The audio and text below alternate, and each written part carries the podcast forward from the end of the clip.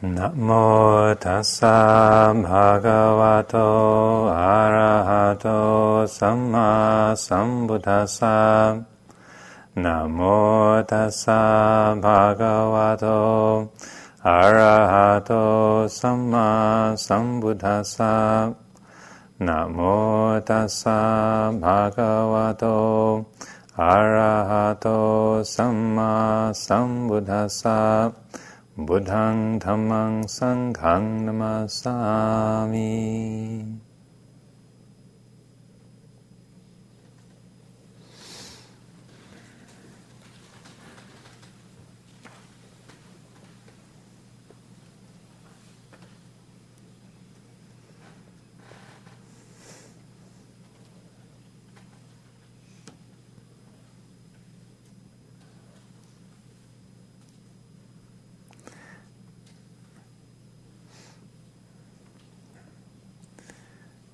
just um, occurred to me that uh, it's been a week since we all gathered here. Remarkable. this um, particular Dharma family has uh, gathered together. Uh, when there was a, uh, an English monk who's been living at Abhayagiri monastery uh, in the first couple of years that uh, that we were there was heading uh, on uh, to stay uh, in Canada. Actually, was leaving uh, leaving Abhayagiri. We were sitting at the airport, and someone who was with us said, "Well." What was your, your impressions of your time here in, in California, Ajahn Visuddhi? And he said, it was an eternity that went by in a flash. He's very good at these uh, succinct and profound observations. So uh, it's uh, it's uh, it's like that, isn't it? This uh, you say we've been here for a week. That's both forever and like just Nothing. But uh, certainly in the conversations uh, that we've been having in the, the interviews, such like many questions uh, coming up for people about how to translate, how to carry this kind of practice that uh, Ajahn Sumedho has been articulating so copiously and uh, splendidly uh, for the last week. Uh, how can this be carried on, carried through outside of the the uh, optimal, uh, perfect conditions of living here at Spirit Rock in the the glories of uh, of summer? That's a reasonable question. It, come, comes up in some way, shape, or form in pretty much every retreat, and it's, it's also the same people are asking the question. but it's still reasonable, because it's that that uh, curiosity. How do you do this? How do you how do we keep this this going in the very very different physical and social circumstances? well, there, there's many, many different ways to approach or ponder, explore that, that question. But uh, um, one of the thing that one of the things that's um, occurred to me, and, and I've been saying a, a, lot in the little groups, um, is about how uh, sometimes we, we make a mistake that we feel in order to be practicing quote unquote, we have to. It's only we're only practicing if we're sustaining the same kind of acute attention to every little nuance of feeling and thought and perception that, that we do when, when we're on retreat. And if, and if we can't do that, then our practice is, is falling apart or failing or not as good as when we're in retreat. Uh, but uh, there's there's a di- what I've uh, I've been suggesting, and I found very much for myself, is there's a, a way that we can, um, in a way, f- frame our experience. Uh, when we're confronted with a lot of activity or obstructive conditions, say if, we're, if we've fallen ill or things are very busy, or active, confusing, noisy, engaged with a lot of interaction with others and so forth, is that uh, we can set up the conditions beforehand. So, say for example, um, we uh, we know that things are about to get busy, you know, or we have a very strong suspicion that after somewhere around noon on Sunday, yeah, we'll, a, a di- we'll enter a different bardo state, a different uh, dimension of being, and uh, people will start talking with each other again, and well, you guys will start talking with each other again. We've been chattering away vigorously. Dharmically, of course. But, um, but uh, before entering into a state of activity or receiving a lot more uh, engagement action, uh, what we can do is uh, is to make it clearly conscious to ourselves when things are, are quite still and steady to say, well, this is, this is reality, this is the norm. Let's, call, let's, let's be clear that this is the baseline, this is the reference point. And whatever happens after this, don't trust it. and so, uh, and then as, uh, as you enter into that engagement or activity or that sort of blur, whether it's just during the course of a day or sort of weeks or months or whatever it might be, um, then when the, next moment of or time of, of, stillness and composure comes comes by, when the illness passes or the, the busyness of the day uh, rounds off you know, and subsides, then uh, there's a way we can look back at what's just occurred and say, yes, what was that all about? what uh, that was all just uh, the blur of a dream. I used to do this very consciously when I lived at, uh, at Luang monastery in England, Amaravati. Um, I was there for about 10 years. And uh, Amaravati is, uh, as someone uh, was saying in one of the groups today, that they thought go to this you know, Buddhist monastery in England, and it'll be this kind of quiet, serene life. And she said, I've never been in such a busy place in all my life. you know, there's about 50 or 60 people that live there, and then uh, a, a, flow of visitors um, coming through uh, daily, and then on the weekend, probably um, 80 or 100 people come uh, uh, both on Saturday and Sunday at the mealtime, just drop in. and if you think you have um, difficulties in the kitchen here with food preparation and organization, when you've um, uh, either the, ex- the example of you've just prepared food for 80 people and then uh, six families show up with with with, an, with an entire banquet, so that all the food that you've prepared is now additional, superfluous. Or uh, on the other end of the spectrum, where you've been told that six or eight families are showing up, and there'll be food for everyone. So don't prepare anything. And then 10 o'clock comes, 10.30 comes, 11 o'clock comes, and you realize they're not coming.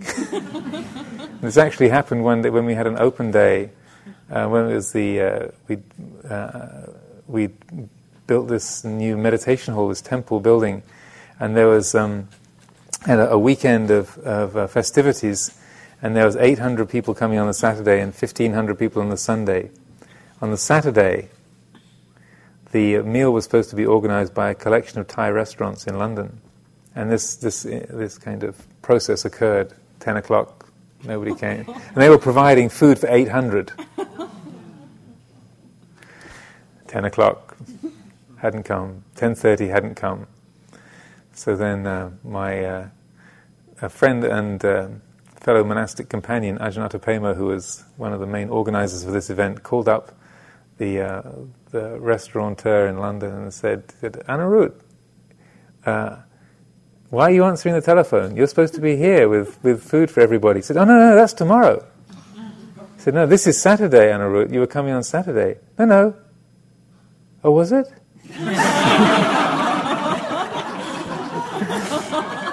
so, uh, so they, you know, the, the kitchen had to uh, conjure up uh, food for 800 in half an hour.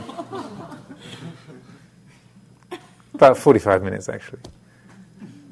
So, so um, the, the place can have a kind of a dynamism about it, you know.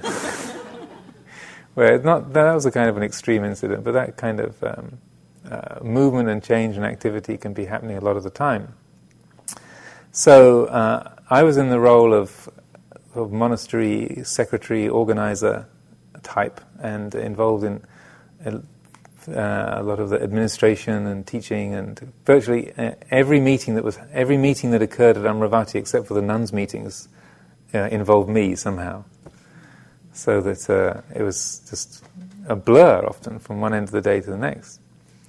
So what I would do is that uh, we would have the mornings, uh, the morning puja would be at five, and then we'd have a sitting five thirty to six thirty.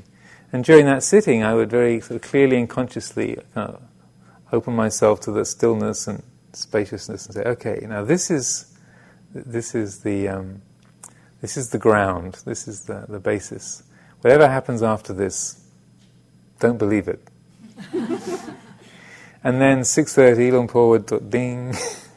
ring the bell, and then the day would begin, and there'll be you know ten thousand things to do and engage with, and and uh, uh, and be involved in in one way or another, uh, making phone calls and doing classes and doing this and that, endless meetings, incredible numbers of meetings, at least four a day it seemed.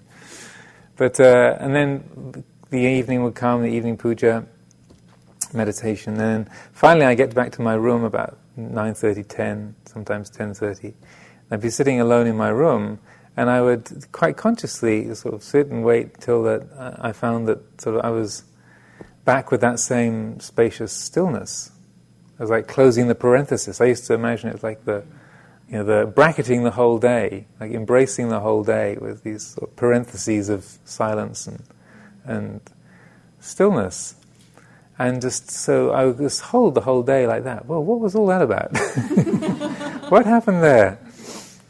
But uh, the significant piece, in a way, is that in the mean, in the middle piece, I wasn't trying to be sort of mindful of everything that was going on during the day. I wasn't sort of doing any particular practice except other than just staying with what the moment demanded, and just going with with what was was happening. You know, being attentive, but not trying to do anything or any kind of special practice except other than be be attentive to what was was going on in a very kind of open and, and fluid manner.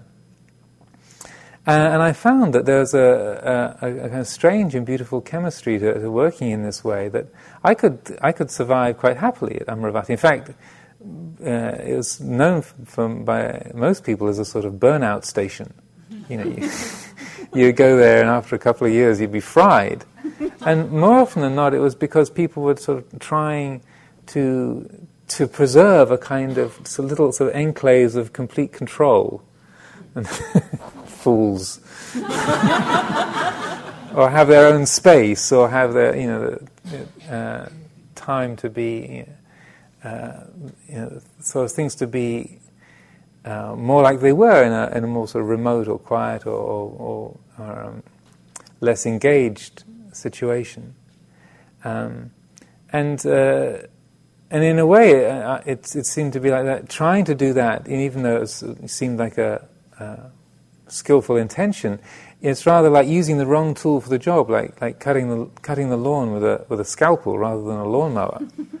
you know, you're trying to use too fine an instrument for the task in, hand. So, dealing with our, our, our, daily lives and engaging with family and work and money and retirement plans and uh, going from A to B and back again, that uh, that we all do, that sometimes that uh, just using a, like, uh, that quality of overarching mindfulness, um, so that when there's the supportive conditions are there, like the beginning of the day and before everyone else gets up, or at the, at the end of the day, or it can be over longer spans of time. You know, it can be a whole sort of weeks or, or months but just that uh, way of uh, framing, embracing our, our uh, the busyness of our lives uh, with that, that kind of clear conscious awareness of this is the stuff, this is the place to trust, this is the quality to, to, to go by, this is to what, what to judge things by, this clarity, stillness, spaciousness. And the rest is, is uh, the, um, you know, the, the dream of the, of the human world. And, uh, and what you find, strangely enough, is that, or as I found, was that the, the, the more you do that, you actually find yourself more in tune with things and more able to work effectively while you're, you're operating like that, rather than if you're trying to sort of be mindful or do or control things or trying to um, um, say think about or, or, or like uh, say order the the flow of events. Now, I was also reminded of a of a incident today in one of the one of the conversations where um, it was the the uh, World Cup final of the of uh, the World Soccer Cup final, and uh, it the scores were tied at the end of the game, and so they're having a penalty shootout. So this is a, in the in the soccer playing world. This is an extremely important moment. you know, it's like the sort of the, the last 15 seconds of the Super Bowl and the scores are still tied, that kind of thing. So Italy, I think Italy and Brazil had to have a penalty shootout, and um, they uh, they they had I think four people from either side, or five people from one side, and four people from either side, and Roberto Baggio for Italy was still to to, to have his shot at the penalty. And, to, and he was regarded as the best footballer in Europe, and of a prize-winning star player, and uh, you know, highly accurate, never misses.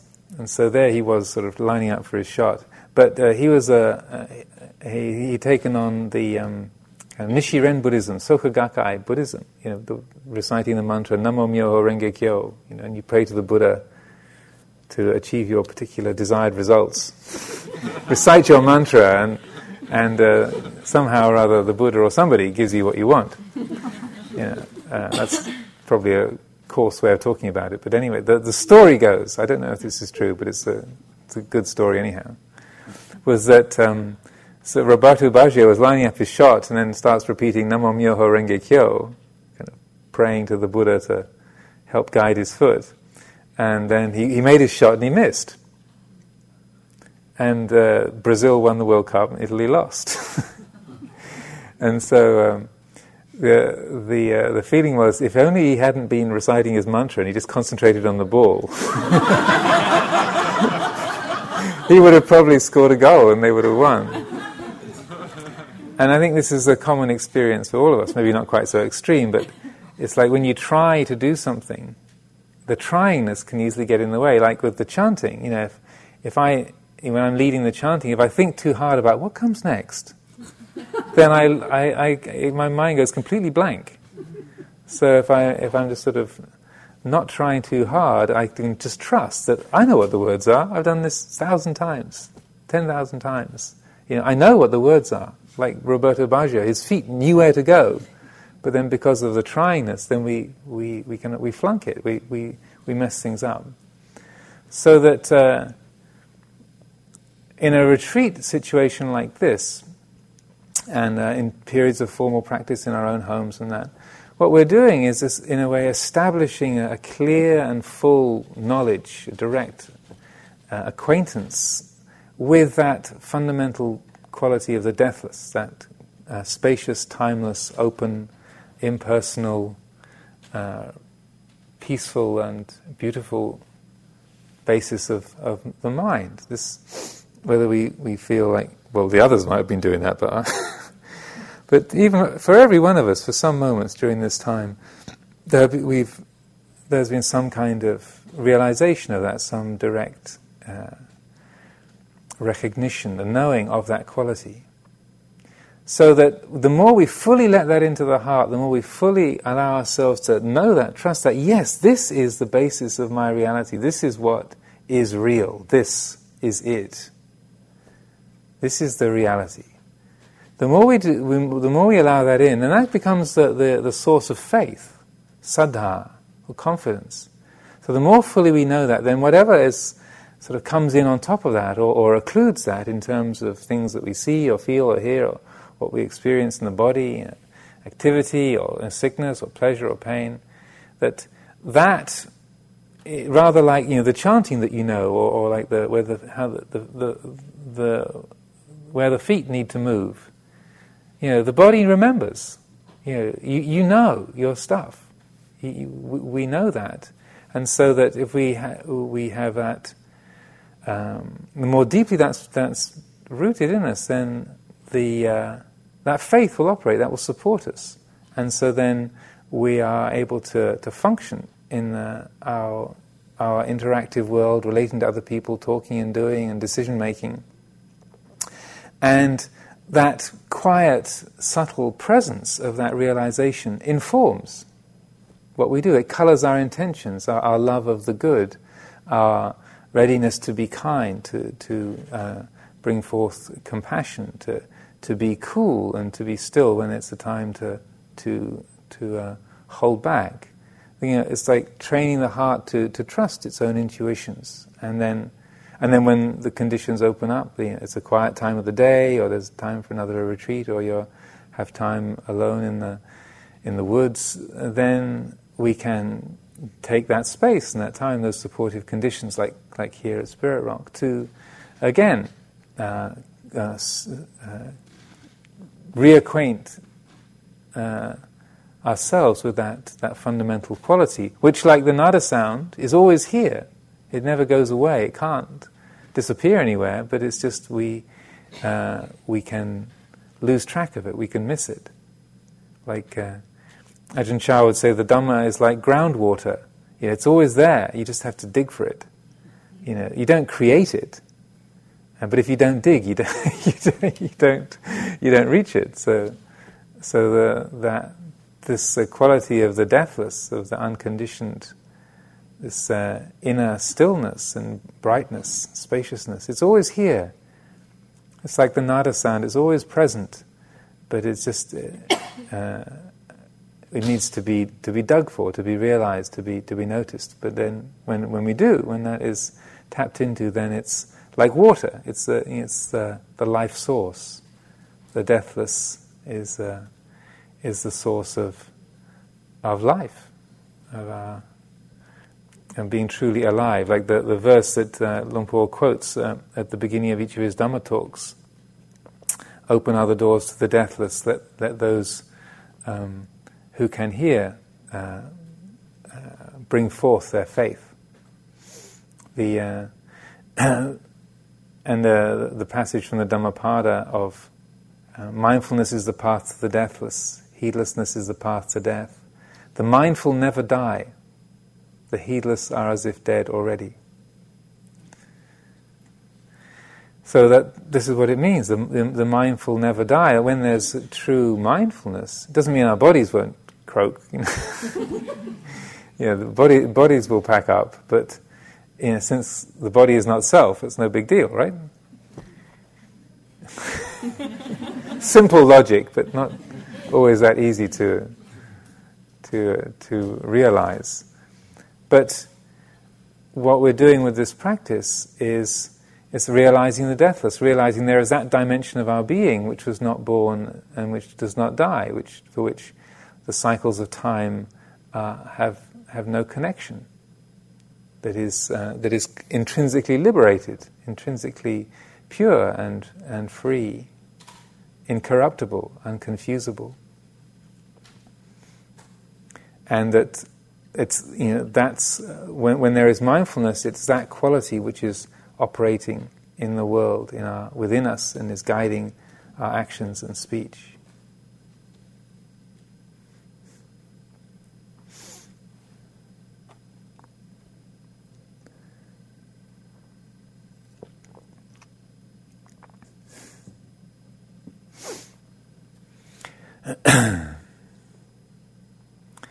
Some years ago at, uh, at Amaravati Monastery, um, we had a visit from the, an elder Chinese master, uh, Master Hsuanhua, who's the founder and abbot of City of 10,000 Buddhas and many of the, of the other um, Buddhist monasteries in the, in the Bay Area Gold Mountain Monastery, San Francisco, and uh, the Berkeley Buddhist Monastery, and many others. And also, he was the one who gave us uh, the land at Abhayagiri to um, to start that place uh, just before he passed away. Anyway, he made a visit to England and visit, uh, and came and stayed at Amaravati. And I remember very clearly one occasion where we had like an informal discussion with him, and uh, one of the the people who was, who was there, Ajahn Sucitto, I was uh, just about to embark on a pilgrimage to the holy places in India, and he was planning to do this as a, a walk, uh, a thousand mile long walk with a, a single companion, Nick Scott, who, uh, who had also been on a t- Tudong walk before in England. And Master Hua had no idea that Ajahn Sucitto was planning this, this, uh, this visit. And, and uh, so Sucitto asked him some question about meditation. And uh, Master Hua's response was when you go to, pla- to practice in the place of the Buddha, do not find fault with anyone or anything. Hmm. so Ajahn Sucitto sort of considered, well, that doesn't seem to have any relationship to the question I asked. But since I'm going to be heading to India in three weeks' time, he took that advice very much to, to, to heart and um, it served him very well. And, and, and, his time in India was much more uh, arduous and colourful than mine. I was uh, definitely on a on a much more wimpish method of, uh, of, uh, of, travel. Uh, but anyway, I, I, remember that exchange and uh, how much it had helped Ajahn Sucitto, particularly in situations like where he was attacked by a group of six um, dacoits, and um, he and Nick were being threatened. Their, their lives were being threatened to the point where Nick had sort of they surrounded them and they were carrying axes and wooden staves and they were trying to rob them. And Nick had started a fight with with uh, one or two of them, and then they'd set off after him, and he'd run away. And so Ajahn Sucitto was left with the other four, and. Uh, Anyway, this, the, the, leader of them had his axe, and he was, uh, he was holding it up and, and, threatening to bring it down on Ajahn Sucitto's head. And uh, he remembered this uh, statement of Master Hua's. Said, do not find fault with anybody for, uh, or anything, you know, for any reason. So he thought, well, I guess even this I shouldn't be finding fault with. and he knew, uh, you know, I'm not going to fight, and there's more of them than me anyway. So he put his hands together and started reciting the refuges, Buddhang Saranang. And uh, as he recounted the story, the, the man who was, who was threatening him was, uh, he was like, he was if, it was as if he was trying to bring the axe down, but his, his, uh, his hands wouldn't move. And then, uh, then Ajahn Sucitto got a little bit cheeky. yeah, it's kind of uh, uh, hard to believe that he would have done this, but he actually leant, leant forward and he kind of drew a line down the middle of his head like this. So, Go on, mate. You know that's that's the, that's the spot to shoot for, and then kept chanting that you know Sanghaṃ Saraṇaṃ Gacchāmi, and still the, the fellow couldn't couldn't bring the axe down. So, uh, with stories like that, I, I, was impressed with this piece of advice. This this non-contention is good stuff. So um, I, I, I, carried that with me to, uh, to India, and I thought, if I do nothing else, I want to keep, uh, rather than undertaking any kind of special practices or trying to do anything in a particular way, if I just take the simple principle of non contention and be guided by that, uh, let's see what happens. See how that works. And um, you know, as you might uh, uh, expect, and India is no, not, not anywhere special in this regard, but uh, numerous possibilities for contention arose each day. So there was a replete with uh, possibilities for, for, disagreeing with what life was offering. Yeah, either from things within myself or in the environment around me or with my traveling companions. Um, yeah, the, the, one or two people that I was I was on the road with, and uh, and yet, having just made that simple um, commitment, uh, that uh, resolution to, to not contend, um, it was a, a, very powerful force uh, and a great help and guide because it's, it's, it's so easy for us to move into that, you know, life shouldn't be this way, this isn't fair, there's something wrong with this. Um, and we, uh, we enter into a state of argument with the world. But as the Buddha said, uh, I do not contend with the world. You know, the world contends with me, but I do not contend with the world. And uh,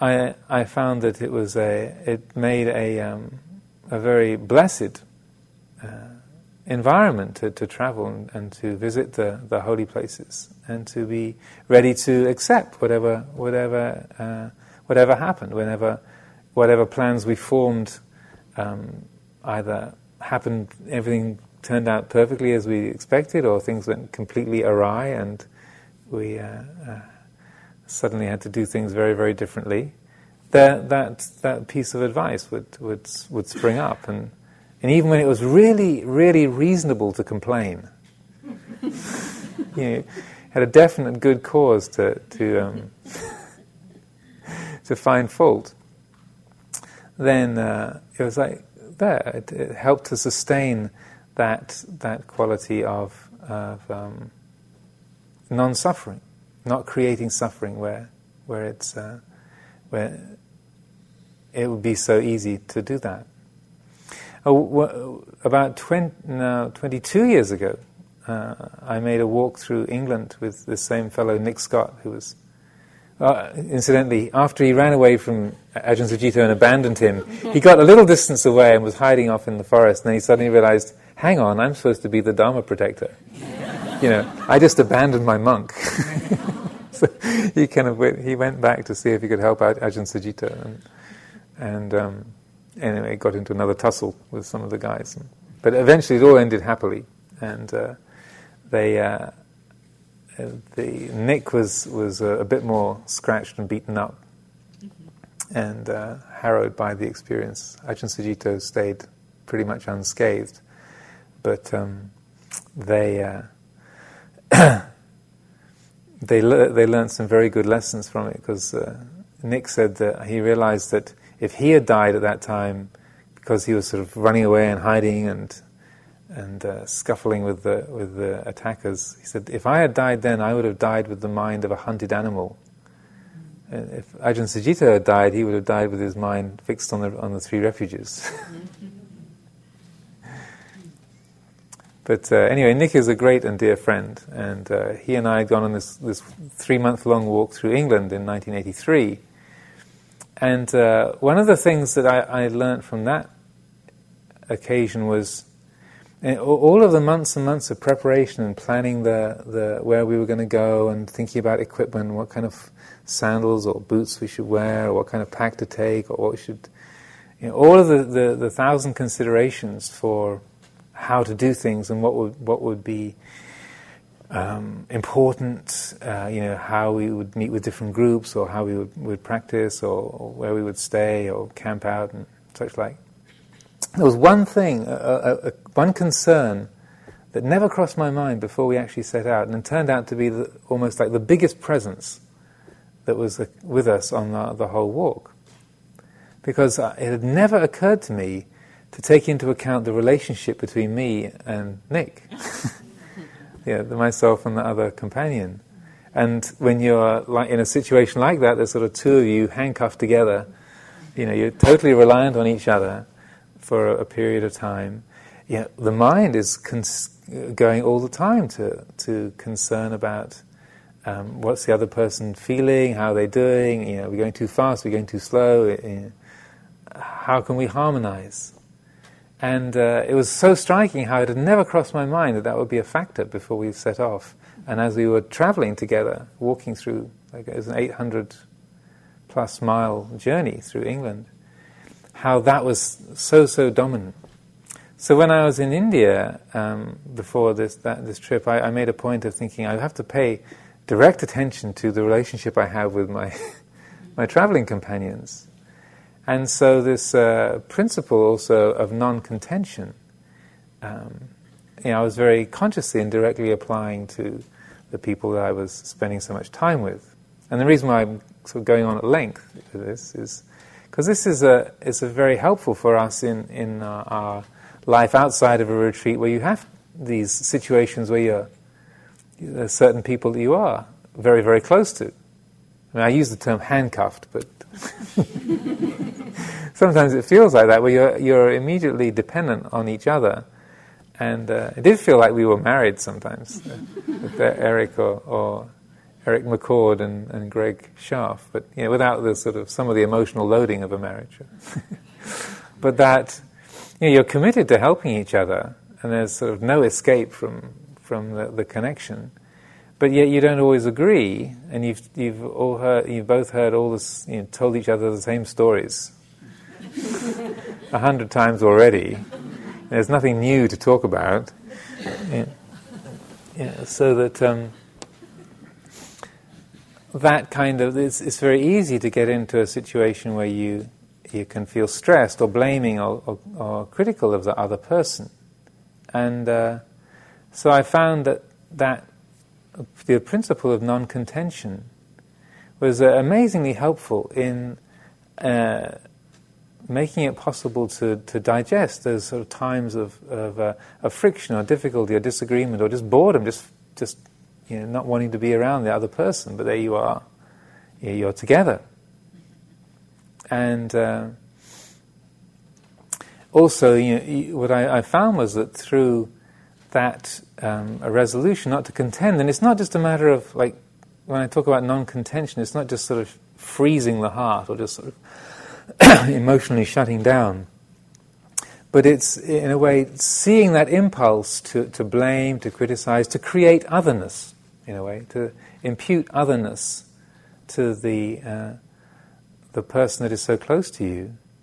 And it's like a, a shutting off of the, the feeling of of metta, and just seeing that happening and say, no, we don't. We that doesn't have to be done that way. We can. Uh, we don't have to to conflict. And that, that and I found it was much more able. To, one was much more able to sustain a quality of openness and a, and of respectfulness, even when uh, you know that was there was a real difficulty or stress. And things were generally very, very harmonious between us. But um, I found that because of that, that uh, commitment to, to, to keeping a, an openness and a refusal to, to contend, then I found I was able to learn a lot more about myself. My, you know, that because uh, it became clear that the, the reasons uh, why um, people contend with each other is not always because the other person is at fault. Amazing. There could be something that I am bringing to this relationship that is causing difficulty as well. This is a great revelation.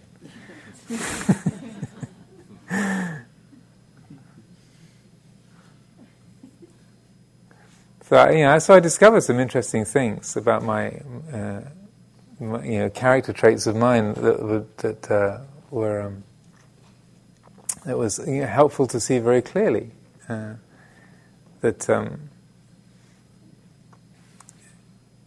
that kind of that, that when you're that close to another person, they they can be reflected back to you, and you can see um, your own areas of of habit of clinging um, in a way that uh, perhaps you can't when, you, when you're not in a situation of such, such closeness and, connection. And uh, I found that I was very grateful for having a, a, time, along with being on pilgrimage and visiting the holy places, that, uh, that uh, the challenge of, of, having to harmonize with uh, one or two other people uh, for an extended period of time, it, it brought a lot of very good lessons in that way.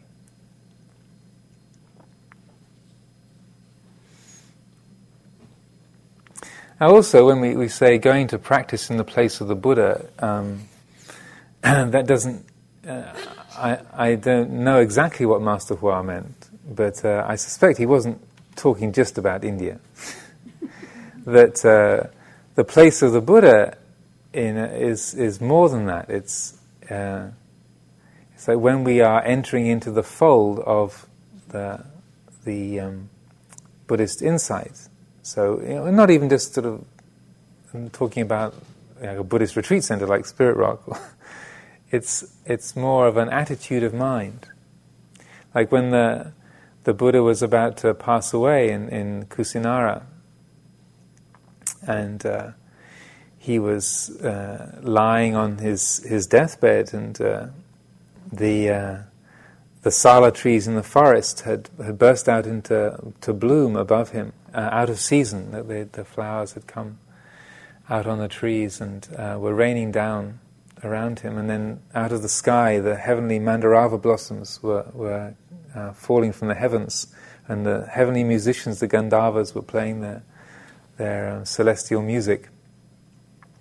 And uh, hosts of Brahma gods and devatas were gathered all around through the, through the forest, along with all the other human devotees. And um, there have been earthquakes and uh, you know, rainbows in the sky and so forth. And Ananda, in his usual way, said, "It is amazing! It's incredible, Lord. You know, never before has the, the, the Tathagata been so honored, so revered, so worshipped. You know, the the sala trees have burst out in in bloom out of season, and the mandarava blossoms are raining down, and so on and so forth." And repeated the whole list of things that were going on.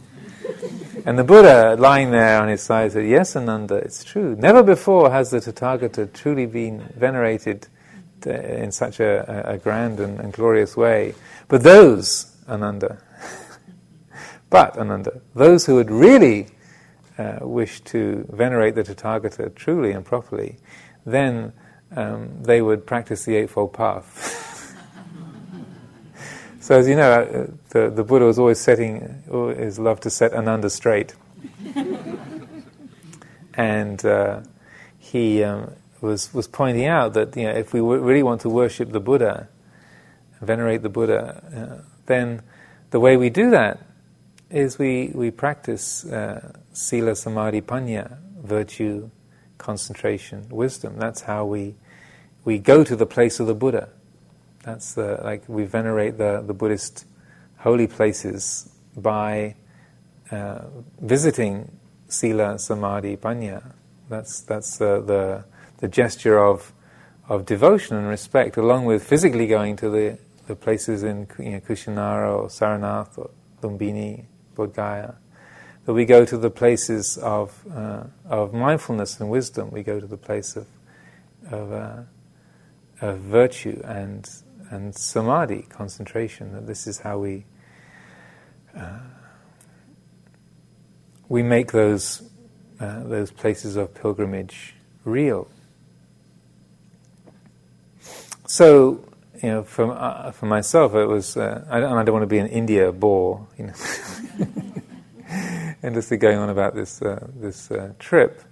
But um, when we think about pilgrimage, I mean, certainly the, you know, the Buddha did say uh, those who visit the, the places that were significant in his life, it'll be for their long lasting welfare and happiness. And certainly for me, going to those places, actually walking on the ground of, of the Jetavana Jeta's Grove in Savatthi and, and under, sitting under the Bodhi tree in Bodh Gaya, walking the lanes and sitting in the bamboo grove in Rajgir, and uh, going to uh, Lumbini, and then finally in Kusinara, we finished our pilgrimage um, in uh, the full moon of May in uh, in Kusinara, and uh, we were.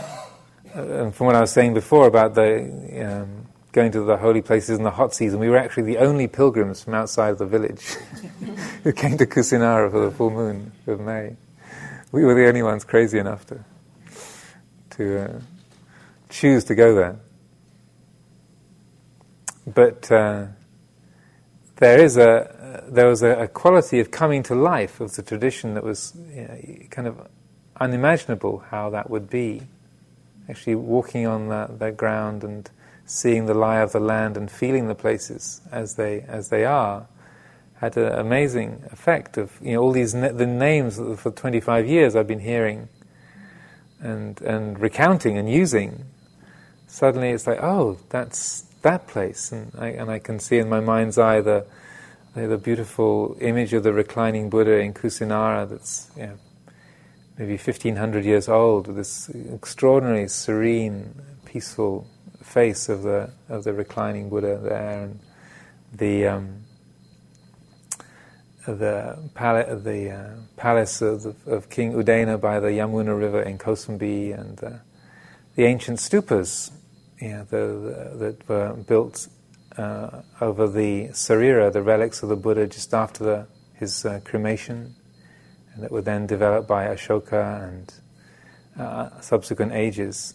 It's amazingly you know, powerful presence in one's mind, or the place where Ashoka gave up his warlike conquest, uh, conquering ways, and, and, took on the spiritual path in Bhubaneswar. Uh, it's incredibly powerful and, and uh, uh, significant to, to, visit those places. But in a way, if we really want to, to bring it to fruition, then, as the Buddha was pointing out to Ananda under the sala trees, you know, if you really want to venerate the Tathagata in the best possible way, then you practice the Eightfold Path. So, in a similar way, we, we, we come to a retreat and we, we develop the practices here. And uh, uh, we can uh, come to this place of the Buddha physically. But what really sustains us, what is the true blessing, as the Buddha was, was pointing out to Ananda, the, the real blessings come when we, we internalize that, when we, we carry the, the space of, of Spirit Rock or the space of this shrine room, we, we find that spaciousness, this kind of lovely symmetrical beauty, a sort of jewel-like quality of this, uh, this space here. We find that, we train the heart to find that with, within ourselves, that we remember this, the jewel of, of, uh, of peace and stillness clarity, it's always here within us, and we remember to visit it. We, we make that pilgrimage, and that uh, is what is the cause for, for benefit and happiness for ourselves for a long time.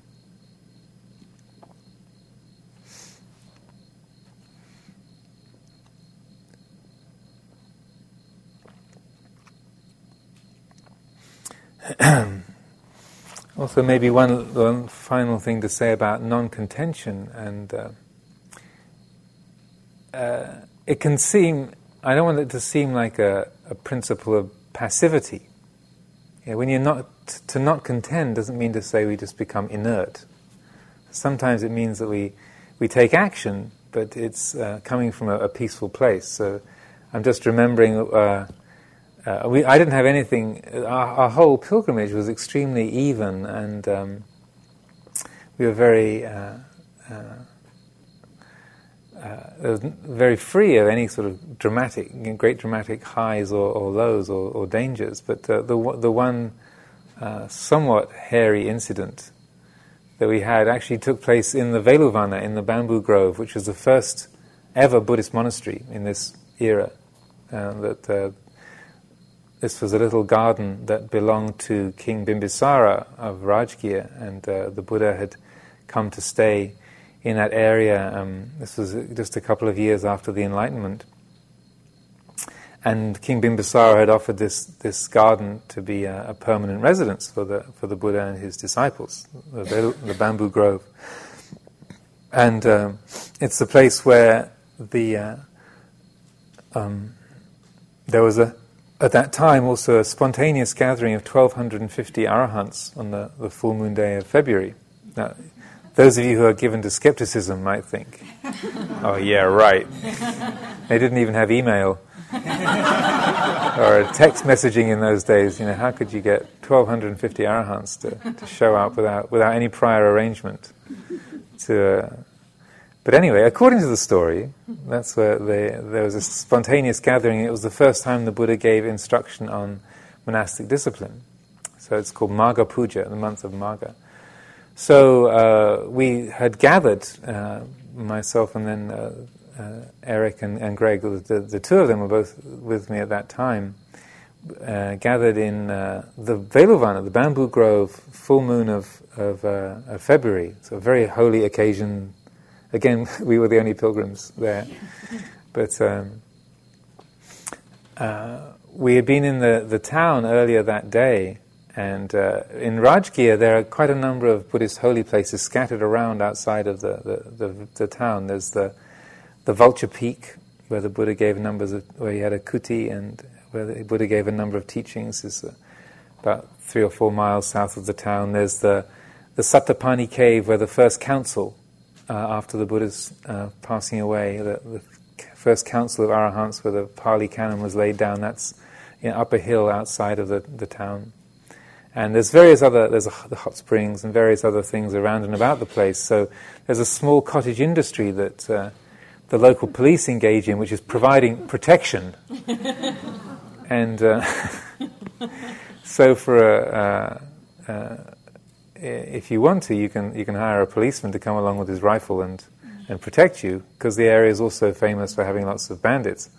So anyway, we were, we were sitting in the town and just um, were just heading back towards the place where we were staying, and this policeman came up and uh, indicated that he wanted to offer himself to be our, our protector for a mere hundred rupees for the day, and we said, no thanks, we don't need any protection.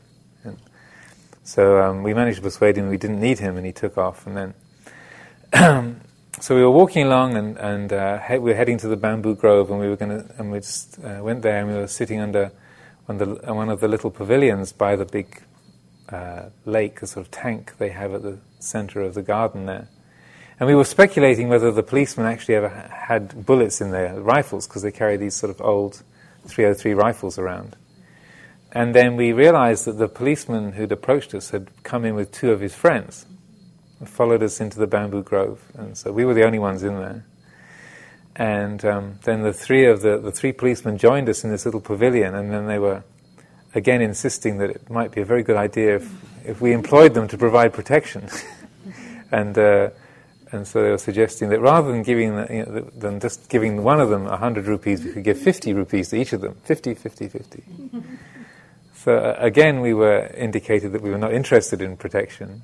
And then, uh, as if to demonstrate that in, indeed their guns did have bullets in, one of them took his rifle and and then, uh, you know, holding it with the with the barrel towards Greg's face, and Greg was about here, uh, about 18 inches away from the the, no, the, the nose of the, the of the uh, of the barrel. The guy racked the chamber open, and sure enough, there was um, a full magazine of bullets. Uh, there was bullets in the chamber.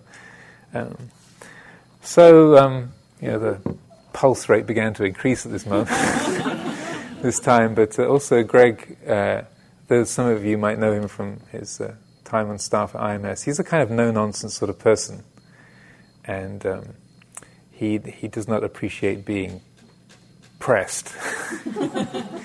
and so, uh, to his to his great credit, with this this sort of gun pointing at his face, he he took his finger and he just uh, pushed the barrel aside like that.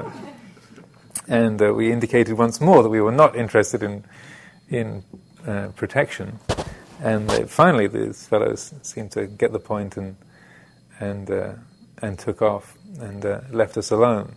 So we sort of sat there for, for a minute or two, just digesting what had, what had just happened. And then, uh, as soon as the, the policemen were out of sight, we quickly ducked out of the back gate of the Veluvana and crossed the, crossed the fields and went back to the, the place where we were staying.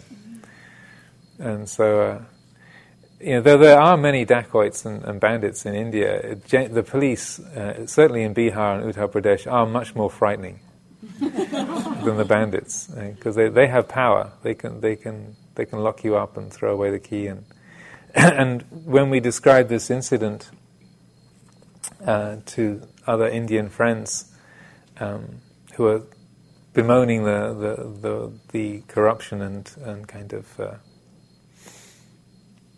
low standards of, of Sila in the police force. uh, we, we recounted this incident, and, and he said, this fellow uh, Sumanta Banerjee said, without any hesitation, if you were Indian, they would have shot you. No, no hesitation. Yeah, that uh, people die in Bihar daily for far less than that. You know, just taking hold of a policeman's gun and and uh, and uh, defying them like that would they wouldn't stand for that. It was only because you were white. That's why you, that's why you survived. So. Again, as we were hearing him say that so matter of factly, I, I think both Greg and I kind of took a sort of sympathetic in breath. Like, oh yeah, I guess it was pretty close. But, uh, but I did also uh, feel very protected by um, a vast uh, f- uh, field of, of, good wishes and uh, benevolent uh, forces of one kind or another. Uh, so much friendship from everyone over here who'd helped support the the the time and also just the the paramita of the Buddha and all of my great teachers. That uh, there's a powerful, uh, supportive and protective energy. So uh, I was very, very grateful to be able to be buoyed along by that presence. So I will uh, finish there for the evening and uh, offer this all for your reflection.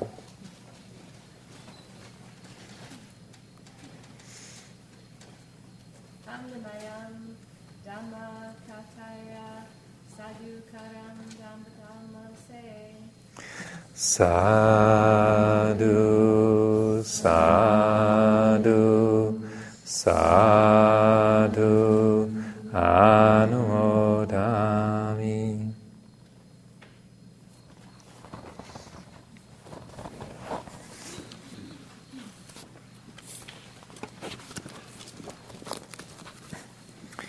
It also reminds me, I think it's a Sharon story about practicing metta when I think it was um, she was asking about what, what she should do when she was being harassed by unruly men in India. And uh, was it um, Dipa Ma, who's this extremely dim- diminutive little little uh, uh, Indian woman with um, very highly accomplished in meditation and extraordinarily restrained. She said, "With all the loving kindness in the world, you should take your umbrella and then rap him sharply on the head."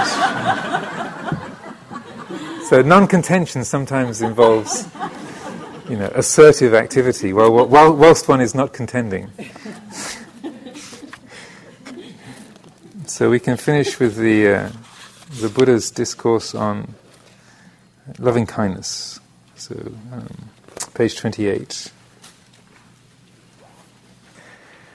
This is what should be done by one who is skilled in goodness and who knows the path of peace.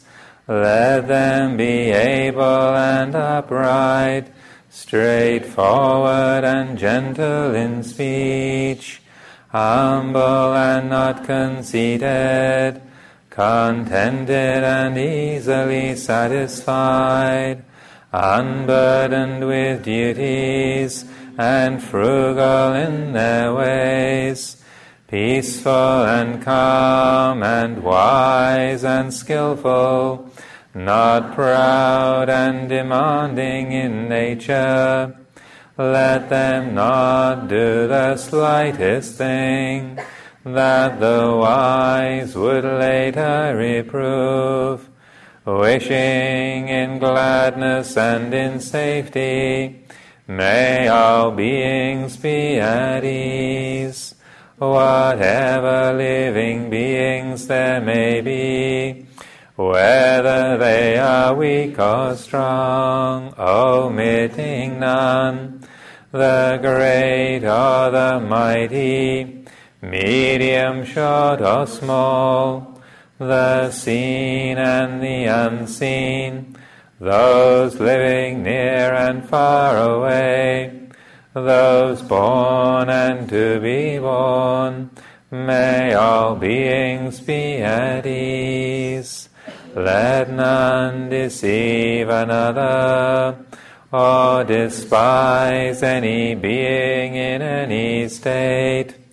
Let none through anger or ill will wish harm upon another, even as a mother protects with her life her child, her only child, so with a boundless heart should one cherish all living beings, radiating kindness over the entire world, spreading upwards to the skies and downwards to the depths, outwards and unbounded, freed from hatred and ill will, whether standing or walking, seated or lying down, free from drowsiness.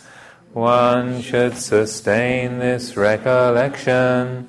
This is said to be the sublime abiding by not holding to fixed views, the pure-hearted one having clarity of vision, being freed from all sense desires, is not born again into this world.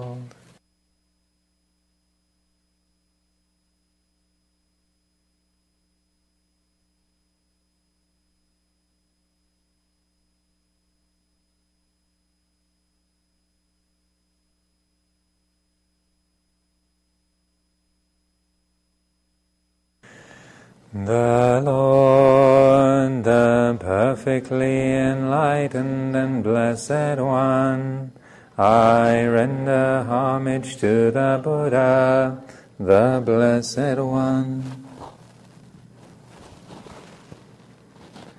The teaching so completely explained by him, I bow to the Dhamma.